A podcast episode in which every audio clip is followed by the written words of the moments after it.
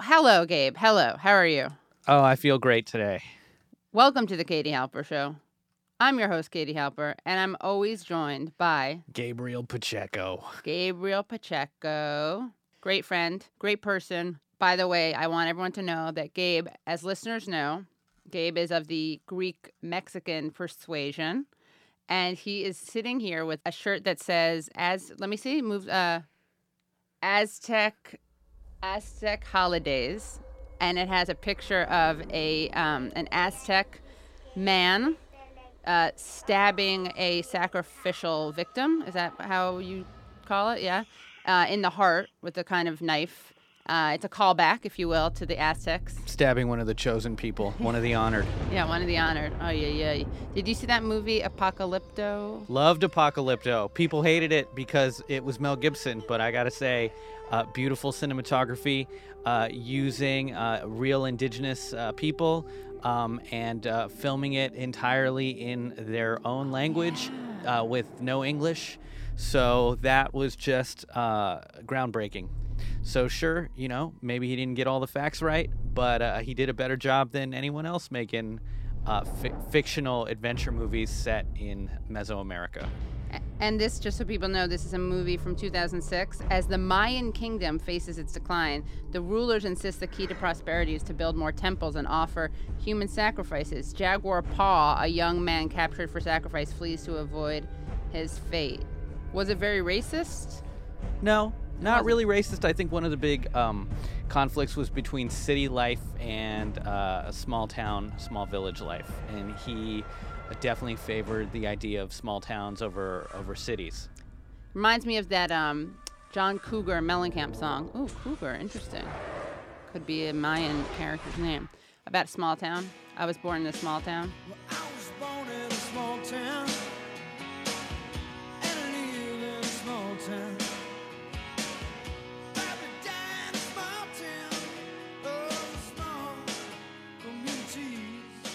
Yeah, yeah. Small town mouse goes to the big city and almost gets sacrificed, Yeah. and uh, then he escapes, and the the hunted becomes the hunter. Nice. I so like that's that's the twist. It's a great action movie. Uh, don't pay attention to the ideology underneath, but I've been listening to Struggle Sessions, which you were recently Yeah. on, and uh, those guys are great because they um, they they make it okay to embrace pop culture. Uh, you know, uh, for what it is, and uh, all of our favorite stuff is um. Problematic. is problematic because uh, every piece of art is constructed and created uh, within the dominant hegemonic ideology of capitalism. Right. So what are Can't you gonna do? them all out. Yeah, uh, we're all we we all have the the cops in our heads, the patriarchy. We all have sexism, racism, all of these different structural systemic problems just swimming around up in there. So the artist is is never going to make a perfect piece of work, Right. and you can appreciate the work for uh, what it gets right. I like that. Uh, by the Ah. way, Struggle Session is a podcast, a new podcast hosted by Jonathan Daniel Brown, Jack Allison, and Leslie Lee. And uh, Leslie Lee, listeners may remember, he's done our show, and he is the creator of Bernie Made Me White, that hashtag, which made fun of the erasure of people of color who support Sanders. And he was on one of our live shows. He was on one of our live shows. He so was, yeah. what a pleasure. What a pleasure. And Great guy. That's the type of stuff that you get. That's the type of quality qu- content you get when you come to the live shows. so I did their show. Gabe, you're going to do their show at some point. Oh my gosh, I can't wait. Yeah, I'll link to them on, uh, in our Patreon. Hit me up, guys. Slide in my DMs. Yeah, I'll come slide do your up show. in his DMs. Yeah. Um. Anyway, anything else you want to talk about, Gabe? No, I'm good. All right.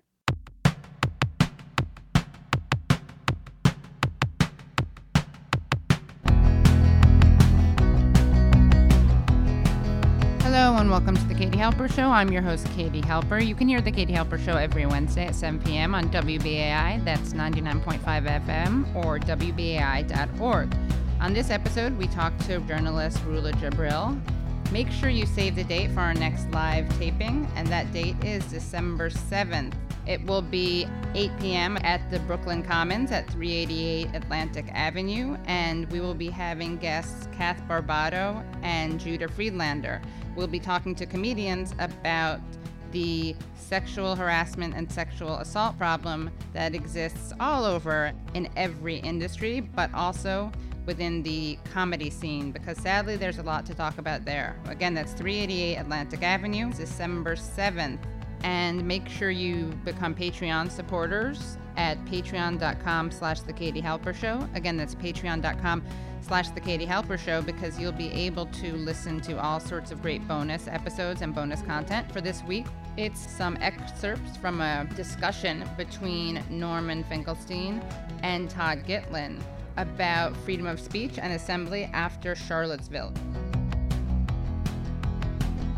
Today we have a great show, guys. Fabulous show. On this episode, we talked to journalist Rula Jebreal. She's a foreign policy analyst, a journalist, a novelist, and a screenwriter. She was born in Haifa, raised in Jerusalem, went to college in Bologna, and now lives in Rome, where she lives with her daughter, Miral, and she teaches at the American University in Rome. She's been a popular television commentator in both Italy and the United States. She's appeared a lot on MSNBC. Her first novel, Miral, was made into a film by that same name, directed by Julian Schnabel. How long have you been in Rome, by the way? A year A year. almost. Did you like it? September, very much so. I, I mean, you remember my article in the Washington Post predicting Trump victory? No, I oh don't. my God. I, compared him to see. Berlusconi. It was in 2016, a year before the Look at that election. up. I Um, basically said he will win the elections, and he's exactly like Berlusconi. He will do all the shitty things that Berlusconi did. Let me open that up. Corruption, uh, abuse of power. It's in the Washington Post. Rula Jebreal, Trump is uh, um, is America's Berlusconi. Wow. Okay. And then I realized, okay, he's winning. I moved to Italy, and then he won. So I'm not surprised by any of this. We've seen this in many many countries. I mean, And Rula, you are up to so many interesting, fascinating, important things. Can you tell us what you're doing right now? Um, what you have been doing and what's next for you? well, I've been working with the American University of Rome, and we basically started um, a program for Syrian refugees for women who are orphans mainly. And uh, I realized that the refugee crisis is not going anywhere, and the world is, and people were abusing and using the refugees. I remember uh, President Trump talking about the refugees as they were snake and existential threat and and uh, security threat and dehumanizing them, and uh, and then they would come to Europe, they would be abused and discriminated against. That's why with American University and Richard Hodges, the president, we decided to inaugurate this program for Syrian girls. Uh, I, w- I am in charge of that program. Uh, sadly, my year is is up. I'll be still in charge of the program, but I'm going to be teaching at Miami University starting October this year. Great. And so you're going to be kind of uh, involved in that program, which is in Rome. I will be overseeing the program in Right. Rome. Uh, so far, the Italian government has been incredibly supportive to this program, but also we have amazing donors who came. You know, he who, uh, people came to me in the streets actually, and at some uh, conference, it was like, "What can we do about the refugees?" I've been reporting about Syria uh, since the beginning of the Arab Spring, since 2011. Um, and how do you find these Syrian young women? Um, what's the criteria? Are they a certain age? And how do they, are they in Italy already? Do you bring no, them no, over? no, no. No. I go. I travel. I go. I went to Beirut, uh, Lebanon, to all the refugee camps. Obviously, uh, I am. I coordinate whether with American University in Beirut or whether NGOs or or uh, UN organizations who are working on the ground. We go to schools. Uh, I asked them, you know, I asked schools, especially the high schools who graduated this year, who are the top girls, and basically we post online. um a- an ad about this scholarship program. And we give a test we give a test to almost 400 kids girls and boys but mainly girls. Uh, and we selected the best. We thought that they were the most equipped.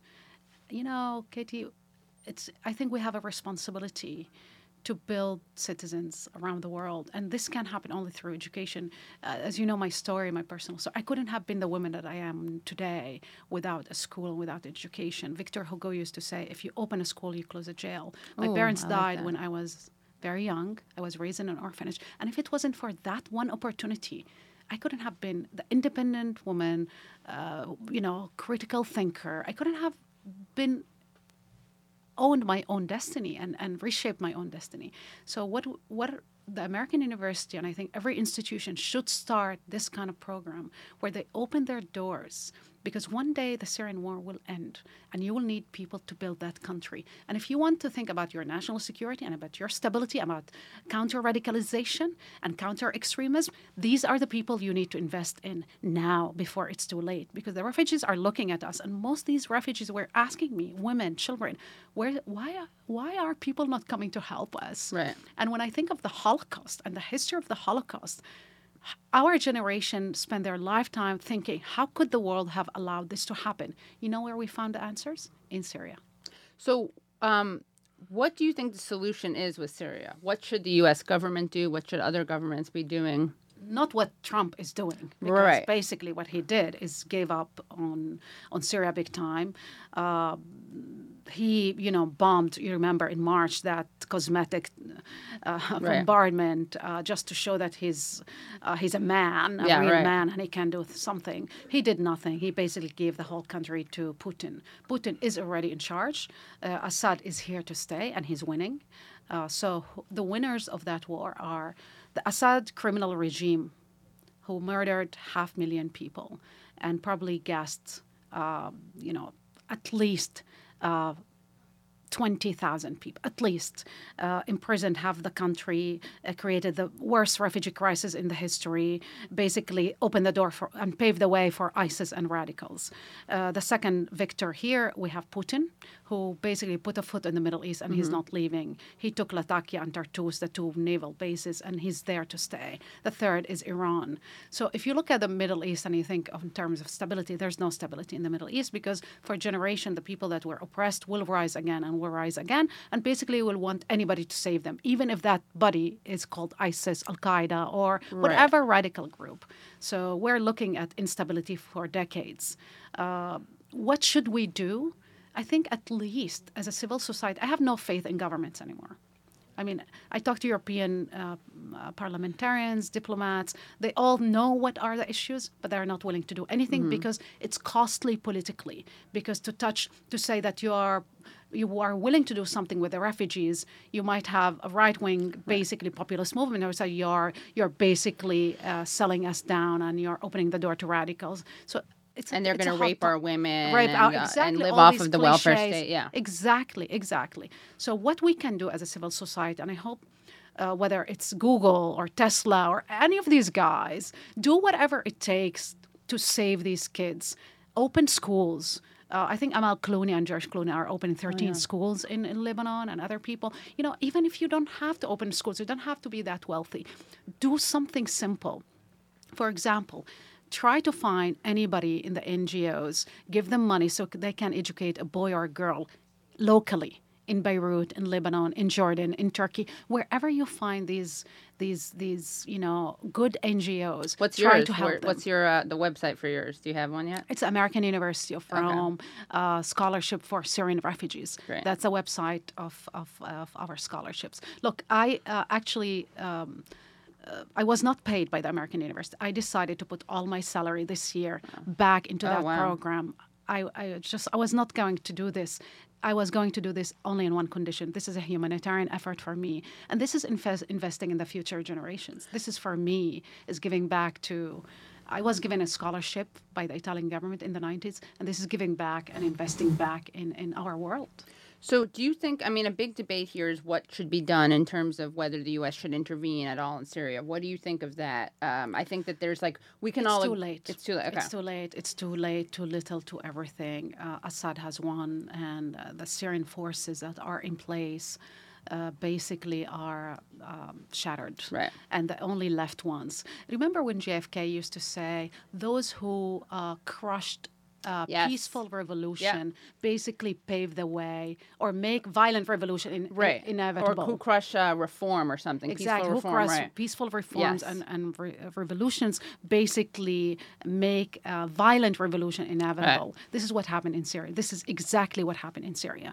So, but also, it's if you follow what Hannah Arendt talked about in the origin of totalitarianism, what she talked about was basically these strong men choose these topics, choose the dark man, the threat. And who is the threat today? The threat are Muslims, Right. uh, dark wom- uh, men who wants to rape our women, as you said, who wants to take over our world, wants our money and our jobs, and wants to invade Sharia our countries and Sharia, Sharia and all of these basically nonsense. This is what they did, these strong men. Waved the card of like, you have this threat, let me deal with it, let me crush it. And, and when you are basically too scared to intervene, you allow these guys to do whatever criminal actions, and you are not only neutral, you're complicit Right. because you're watching with total inaction and thinking, oh, because I'm scared to do anything, now I will allow this strong man to take over. And what they're doing, they're creating a worse problem for all of us. Hmm.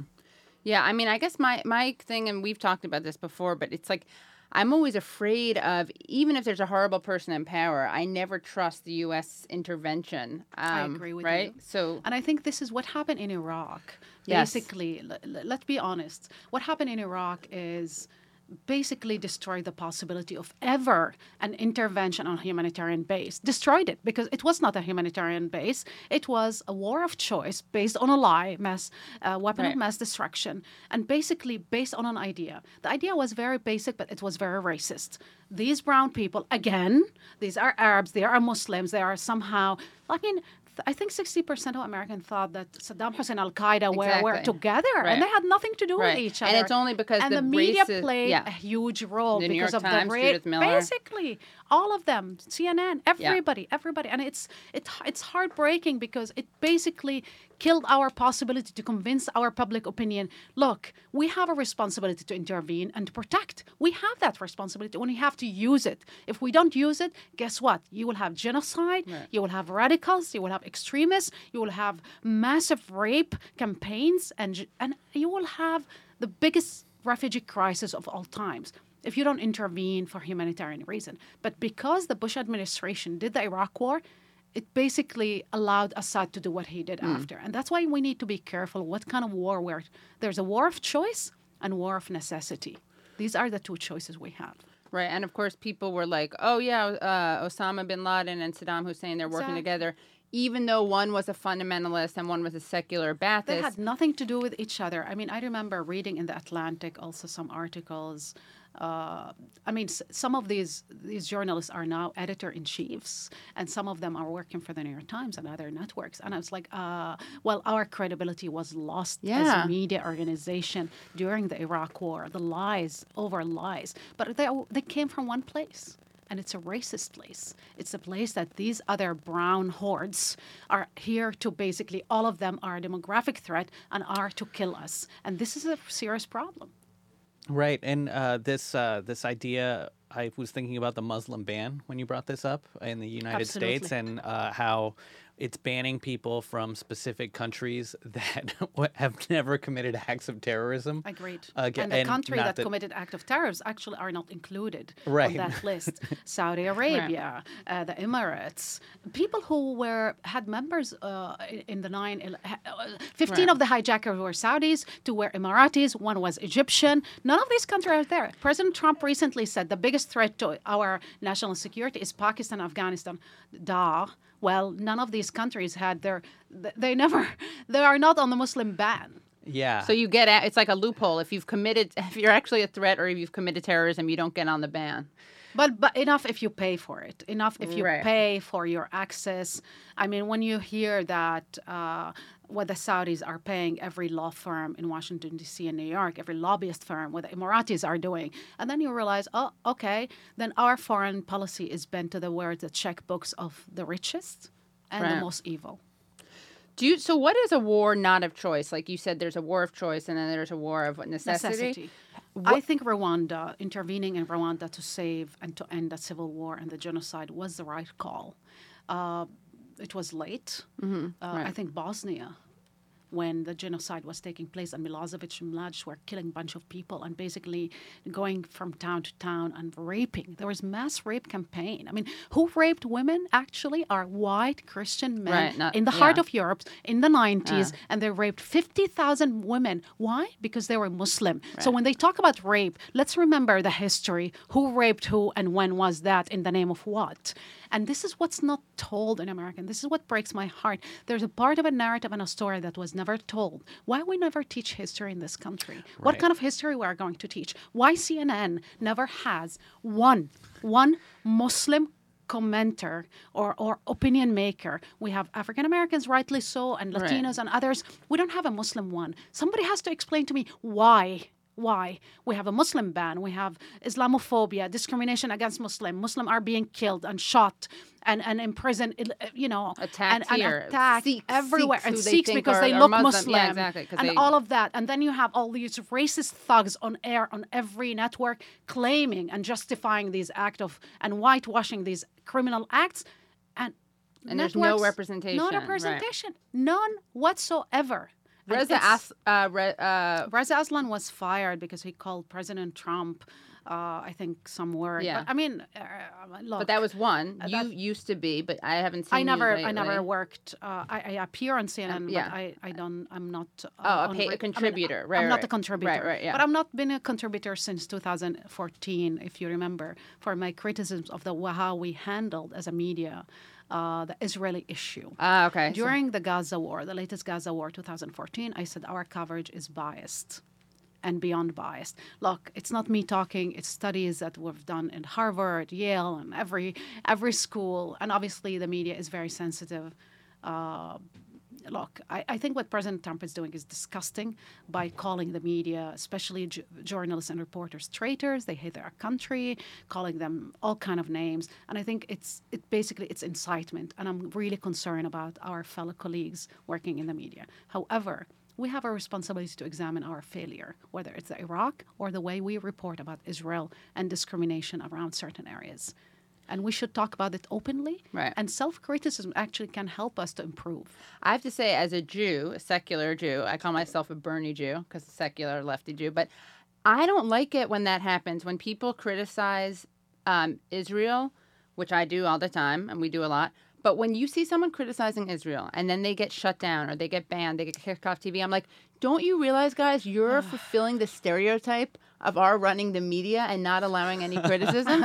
I mean, I know, but it's true. It's like that. I mean, people are worried about anti Semitism. Like, the way we enable Israel and the way we shut down criticism of Israel, that's not doing Jews any favors. Like, Look, I am an Israeli citizen, Right, yeah. by the way. Uh, I am ethnically Palestinian. I'm a Muslim woman. I have a Catholic daughter, and I used to marry, marry to an American Jew. So if anybody wants to You're like anything, Al-Andalus. exactly. So I, I mean, if you have to pin down on, if you think my motivations are driven by my ethnicity, then Right. you have to justify my marriage or Right, even right, my, my course, daughters. yeah. Like it doesn't make sense. Uh, I mean, it's it's uh, basically the burden of proof is on these these people who think that my motivation driven by these things. But I believe in democracy and I believe in basically the rule of law and on the fact that we were born equal, all of us, regardless uh, our ethnicity, under the law of humanity and in the eyes of gods, whatever God you believe in. But one of the reasons why I studying anti Semitism in Europe, and I attended college there, one of the main reasons why I am a deep believer in, democra- in democracy, but also in criticism, because that improves democracy, uh, is European Jews wanted to be seen first and foremost as citizens, not as Jews. If we start labeling people as Jew and non Jew and Muslim and black and Latino, whatever, you know what we're doing? Basically, our ethnicity and religion is trumping democracy and citizenship. And that is a shame. That is basically how you destroy democracy. Uh, we need to push the media to understand that criticism and self criticism is so important. And without it, we can never improve. Never. And what do you think? Um, a lot of people compare Netanyahu to Trump. What do you think of that comparison? Oh, I, I, I, I actually compared uh, Netanyahu to, to, to Trump and to Berlusconi, Berlusconi, in right. Italy, who I met and interviewed uh, Oh, wow. multiple times. Uh, look, um, Boomba it's- boomba, it's- bunga bunga bunga. bunga, yeah, the the the women, the misogyny and sexism. Um, I don't know if Netanyahu has that aspect in him. I don't I think, think he has. he does. Uh, I mean, a yeah, he had. claim, I think, but yeah, yeah, right. harassment claim. I think he had an affair. And like, but uh, uh, look, the personal, personal Sure, unless it's unless it's right. I don't care It's- unless I don't- if it's consensual. Me I don't, yeah, Uh, exactly. me, me neither. Yeah. Honestly, me neither. But I care about another thing. Uh, both men, Netanyahu and, and Trump, have the same racist, discriminatory views.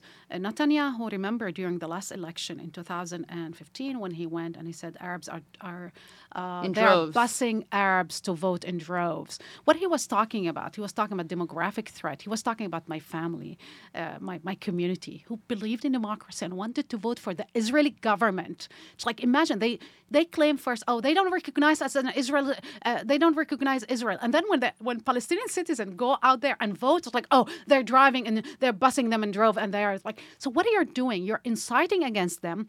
Center to his agenda is a series of policies and laws that are to discriminate and push aside all kind of um, Palestinians from participating in the public life. The threshold, when they raise this threshold as parties, it's just to exclude Arab from the Knesset and from the parliament. So when Trump talk about illegal, three million illegal people voted, what is he talking about exactly? Like brown people like myself and, and others who arrived legally to this country and were naturalized and went in and vote voted. Right. This is what he's talking about when he's talking about Latinas and, and the judge uh, inability to, to perform because he's a Latino because of Right. his ethnicity. These are the kind of racist things.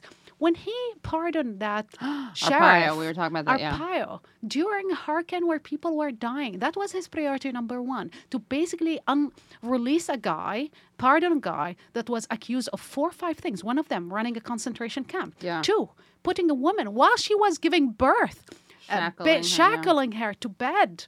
Uh, third, terrorizing Latino community, racial profiling, and the guy is proud of that. Yeah. And he's like, he's a strong man. Yeah, he's strong on borders and illegal immigration. This is not being strong. This is being a thug. Right. These are two separate things. Also letting go all these rapists. If he's so strong on law and order, Exactly. he Let- he did not care about Yeah. rapists if the rapist was a white guy.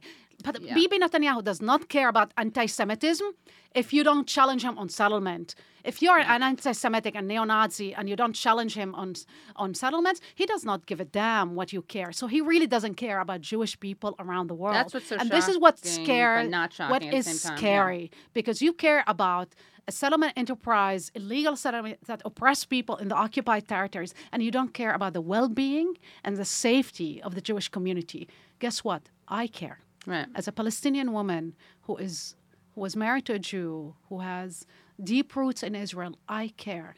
And this is not going to happen under our watch. So to me, it seems like Netanyahu is like the soft-spoken, slick Trump. Like he doesn't wear it on his sleeve the same way that Trump does. Although Which we don't droves- translate his his Hebrew. I mean, if you listen to Oh. him in Hebrew, Is it I mean, the yeah. things that comes out of her mou- his, mouth. but, just he his style, right? yes. Like his aesthetic, Yes. right? He's not. He's not. He's an undercover.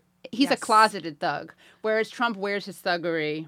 Listen how he li- remember how he treated President Obama when Yeah. President Obama Yeah. was in office. He arrived there and he put his fi- whacked his finger in his face. That's the president of the United States Right. that was giving you aid, millions, billions of dollars to protect you and and and to save you and to keep you the strongest and give you the you know a stronger edge militarily. And you're treating him why? Because he's a black man who happened to have a Muslim father. Right. Let's not remember when, when President Obama was in Egypt giving in 2009 his speech about democracy, the rule of law, about empowerment and inspiring, and telling the Muslim world, we're not in war with you. But with radicals, we want to be your allies. You know what Bibi was doing? He was having a meeting with his cabinet. It's like, how do we deal with this threat? That's what he was doing. He saw President Obama as not an ally, but as a, the demographic threat that doesn't want ever to happen in his homeland. Because imagine, God forbid, a black man or woman from Muslim origin that can become president or prime minister of Israel. I mean, this is. Israel is becoming more and more an ethno religious project of exclusion and purity. And this is scary. Right. I mean, it, the funny thing is, Obama wasn't even that different from other presidents in terms of Israel Palestine. Well, he was black. He was and He a black. a was- father. right. And he talked father, about and he talked about fairly. equality. Yes, yeah. And he walked uh, dignity and Right. For decency. And he was Palestinians, right. exactly. He never did anything to challenge Bibi, basically, that's except talking about like, can you please uh, restrain yourself when it comes to settlements? He did the Iran deal though, which was an incredible shift because he realized the Iraq war was lost for the Americans, but was won by the Iranians, and the balance of power in the region was shifting, and he needed to change it also uh, diplomatically, and he did. And Yeah. Bibi lost it. Yeah, no, I was just gonna say the idea that uh, it's uh to reiterate, it's the optics for Israel to see, uh, like Obama looks like a future that they don't They, want. they fear. They Right, 'cause fear. Not all normalizing. Israelis, but the, Right. the Netanyahu's um, party. But not only, uh, I, I would say the overwhelming majority of Israelis who voted for him. The last Yeah. election was clear. The signals are clear. Uh, they don't see Palestinians are not as partner.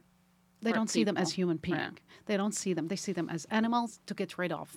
So if you can do whatever martial laws to control their lives, shoot them, uh, imprison them. I mean, the soldier that shot a man that was injured on the ground, injured, he got a year and a half. I mean, in what country? I'm surprised he got anything, honestly. but because he was filmed. Right, that's what- Remember yeah. the guy that filmed him? Till now, he's getting death threats. Uh, I think his relatives were arrested, um, uh, intimidated over and again. They destroyed a school built by the UN, a school for children of Bedouins three days ago that built a school. I mean, how can a country like Israel, that was created after 19, in 1940, established in 1948, that it's a betrayal of the Declaration of Independence, talk about equal rights for all our inhabitants, regardless gender, ethnicity, and religion. They are betraying that Declaration of Independence of people who fought and survived the Holocaust and built a country a country that was supposed to be the shining city in the hill of the whole Middle East. Now we are becoming another tribe. So it's interesting because there is this article. I'm sure you, I, I know you guys have heard about this story, but um, after Charlottesville, um, there was a uh, an interview with Ayub Kara, who was the communications Minister. minister in Israel, Yes. and he said, defended Trump. yeah, he said due to the terrific relations with the this was an interview with the Jerusalem uh, Post. Post. which is pretty conservative. Due to the re- terrific relations with the U.S., we need to put the declarations about the Nazis in the proper proportion. We need to condemn anti-Semitism and any trace of Nazism, and I will do what I can as a minister to stop its spread. But Trump is the best U.S. leader Israel has ever had. His relations with the Prime Minister of Israel are wonderful, and after enduring the terrible years of Obama, Trump is the unquestioned leader of the free world, and we must not accept anyone harming him. Yeah. Uh, Enduring. Okay. Enduring. Enduring. That Yeah, I know. that word is uh, basically tell you everything. Right. Enduring, a black president. You remember when one of the wife of the minister, I think Shalomo, who was defense minister, who said, uh, "Yeah, we don't like Obama because he's black. I don't. I like my coffee like Obama. He's black and weak." Oh my Uh, and- gosh. and these racist jokes over and again. Look at they treating basically the refugees who come from Africa. Look how I mean it. It Versus Cuba. pains me. It pains me to see my country that fled discrimination and racism, uh, my Mm. people who fled discrimination, racism, genocide in Europe, to go and build basically a system that discriminate against others and celebrate a man who had white supremacists and neo Nazis, basically who defended neo Nazis, who was Donald Trump, and had white supremacists in government, Gorka, uh, uh, Bannon, and basically Stephen Miller. The, are we really seriously? History books will judge these people as evil. And this guy will go on the record as somebody who was in the government of Israel defending, defending Trump as leader of the free world? No, he's not the leader of the free world. The what? Even Mattis, General Mattis. I will never forget Mattis, who said another thing to the troops, who said, "Guys, try to hold the line." Because we are the last. Somehow, he, what he was talking about, we are the last people holding the line of civilization. Try to stand up to American values. Who are the people that condemned uh, President Trump remarks about neo Nazis? All the militaries. Every Oh, head of a military and agency security condemned him. And guess what? Israel is defending him Right. and the GOP. Israel, who was founded in large part because of anti-Semitism, right? Um, Exactly, exactly. I mean, I think the father founders of Israel would be turning in their graves Right. if they would hear this guy I, speaking. I didn't know. So Kara, who said this, is a member. He's Druze. I didn't know this. A member of the Druze community. Um, Uh, well, Which- I'm, I'm not surprised because then uh, basically what you do there's there's a mindset in Israel Uh, that if you want to be part of the system, you have to speak the language of the system. Uh, when when Netanyahu spoke candidly during the election about these Arabs, you know, uh, in droves, bus- being bussed in droves to go to vote, so go outside and outvote them, otherwise they will take over our country. When his minister Lieberman talk about Arabs being terrorists and thugs, and and talks about banning them. Right. cutting their businesses, deporting them legally, Cutting their heads. Didn't he say something about cutting cutting their exact heads cutting off? their No, heads I have to go on. uh, and and sterilizing their their men so we will have an, uh, you know less children and less babies when you have member of parliament uh, i think he was the speaker of the a while ago of this parliament who his wife refused to give birth in the same ward with an arab woman when you bulldoze basically a school only because arab kids go to that school what country are we living in what do we call that country Is- so is he like an uncle? only democracy in the Middle East? No, it's not the only democracy. It lost that claim. Is he like an, a Clarence Thomas, like the, the Jews? Because Jews are not Jews, right? Is that like is that like a token? So we have a non-Jew Exactly. uh, carrying our water. Absolutely. I mean, when you have it validates you when you have somebody else from a minority group repeating the same propaganda rhetoric and hate rhetoric. You know, one of the funny things that recently was written in Haaretz, I think, where where. Um,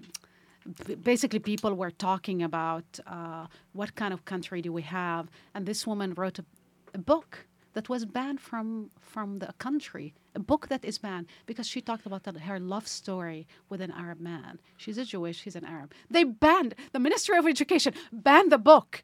I mean, when you arrive to that level of discrimination, when you have segregated so schools, overt, yeah. segregated roads, segregated cities, when you have laws to cement that segregation, so of course normality is is abnormal and normality becomes a threat. Can we get that book on Audible? Yes. Okay. We can get that book on Audible. We should We should do a that book reading. every- We should do a reading. Let's do a live reading. So, um, what do you think about? Oh, by the way, I made. I'm looking for it. I made a video where I took um, Netanyahu's video about the Arabs coming out in droves, and I just made it like blacks are coming out in droves, and I made Likud Republicans and Labor Democrats. So it made it like to show what this would sound like Absolutely. in the That's United. States. That's right. Um, So people, when people defend Israel in the United States, they know need to understand what they are defending. They are defending basically not democracy, not um, not sa- the safety of Jews. They are demen- defending a very radical, extreme right wing that wants segregated country, on, not only for only for Jews, for Jews who believe as they are and say what they want. And if you are critical, believe me, if you are a critical Jew, they will treat you as an enemy and as a threat. Can we look at it as uh, comparable to apartheid in South America, uh, South Africa, or I think we're heading there, and I think two prime minister warned about, about that. Oh, yeah. Ehud Barak and Ehud Olmert.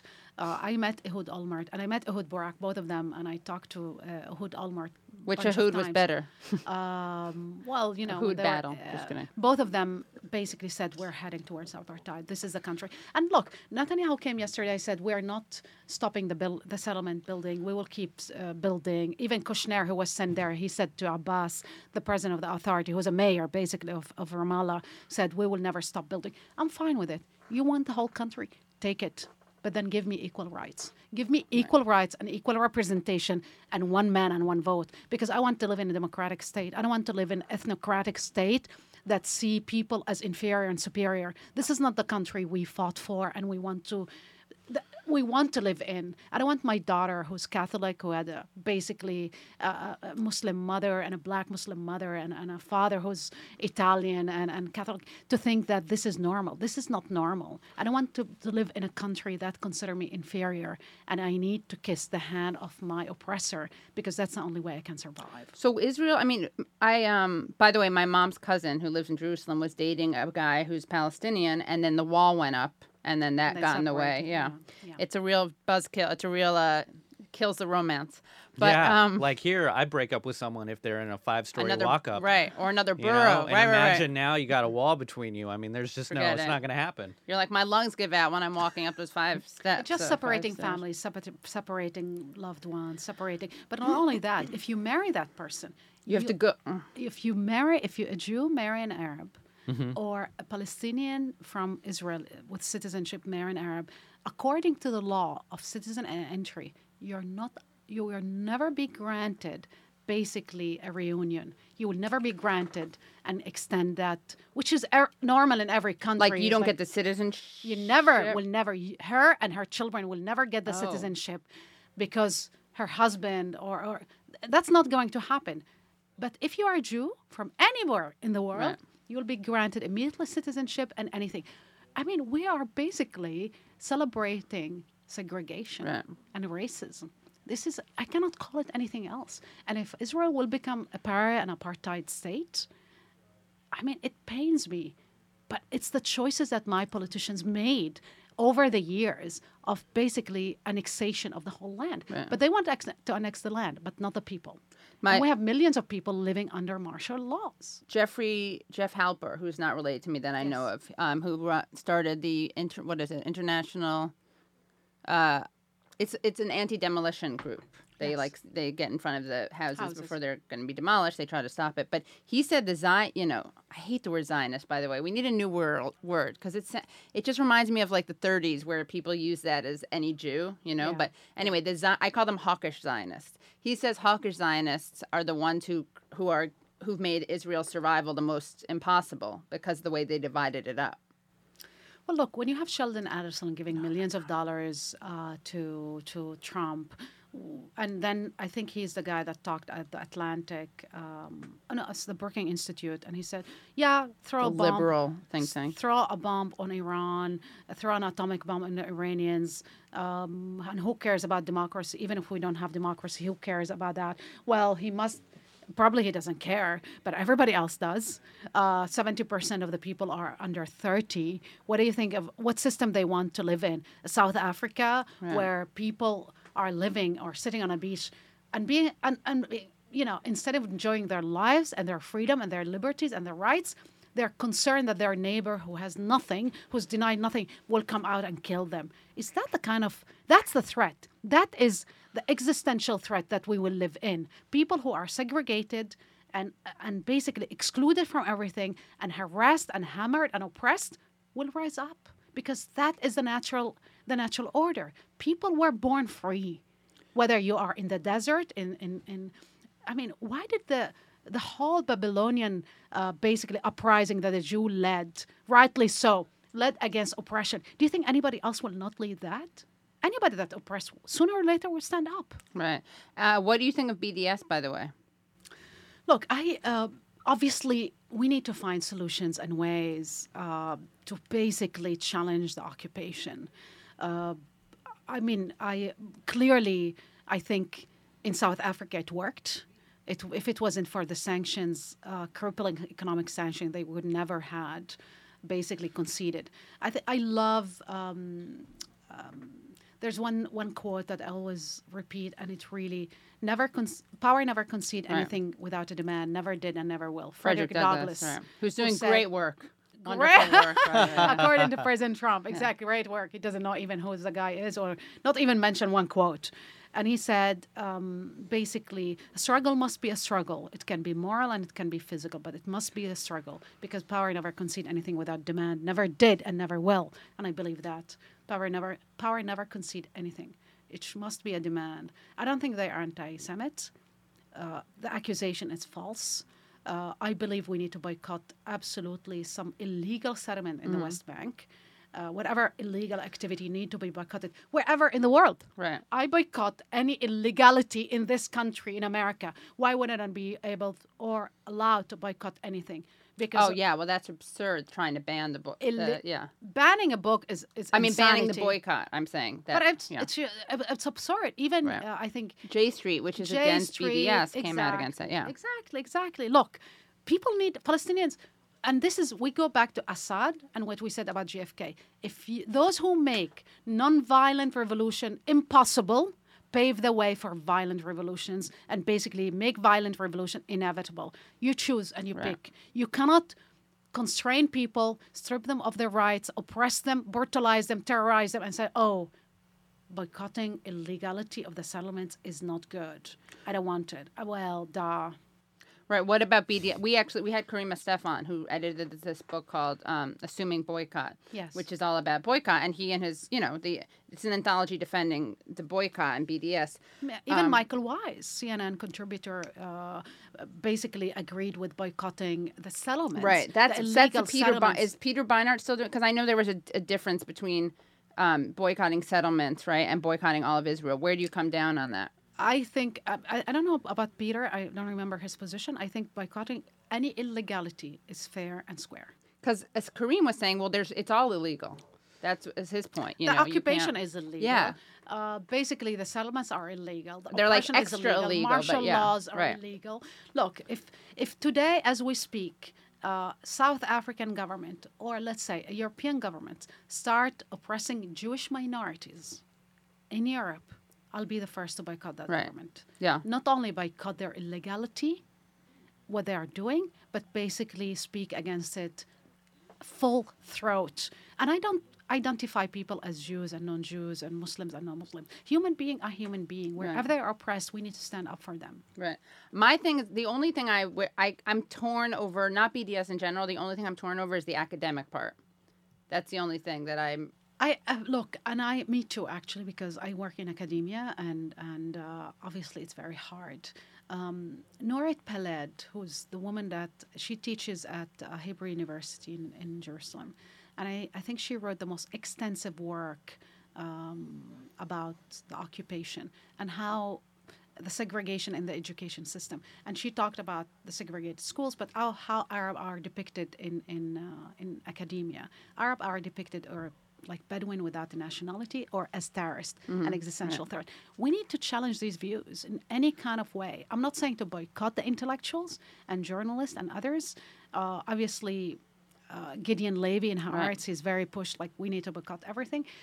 People have to find their equilibrium Sure. and what they're comfortable with. I'm comfortable with boycotting illegality wherever that exists, whether it's in the occupied territory or in Timbuktu. Right. Let's be clear about that. No Israeli hummus for me. Yeah. No So- Sabra hummus, right? Yeah. Uh, that's the brand. Yeah. No, I mean I But think people that are ill-informed. I mean, if we inform them of what's going it's on, not even good. We should do a taste test. We have to find the best non-Israeli hummus. Well, the best Israeli hummus is at my home. Okay, there we'll do They are welcome. We'll call it I'm an Israeli citizen, Rula's hummus. and I can make the best hummus whenever you are welcome to come to my home.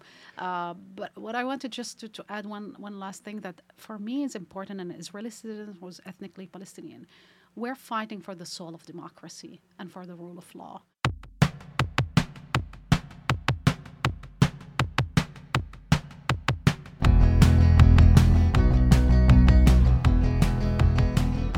I think I've seen the light on the Yeah, show. I know. He's he came in this morning as a as a uh, he came in today as a neo-lib. He's leaving as a communist. Okay. I, I, I wanted to, I came in uh, thinking that we should have moderate intervention in other countries to help uh, uh, uh, spread democracy, Right. and I hated Russia when I walked he in the door. Now he loves. Russia, and he's Now I can't get enough of Russia, and the only place that I laugh is when I watch Redacted on RT. right.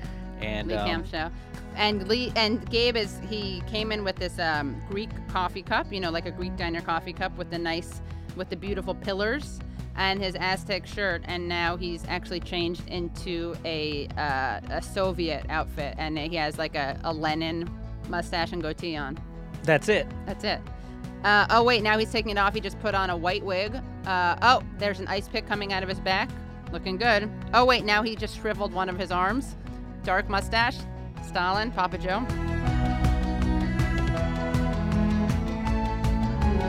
Thanks so much for listening to The Katie Halper Show. The Katie Halper Show is produced by Florence Barrau-Adams with help from Joshua Bregman. Our theme song is by The Ballet. Make sure you save the date for our next live taping, and that date is December 7th.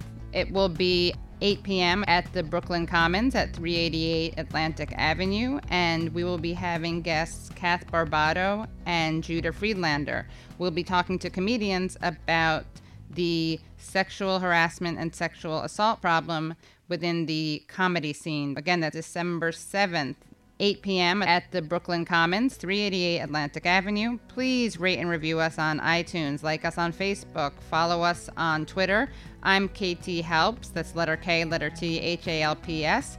Gabe is Gabe underscore Pacheco. Use the hashtag KT Halp Show. That's letter K, letter T, H A L P S H O W.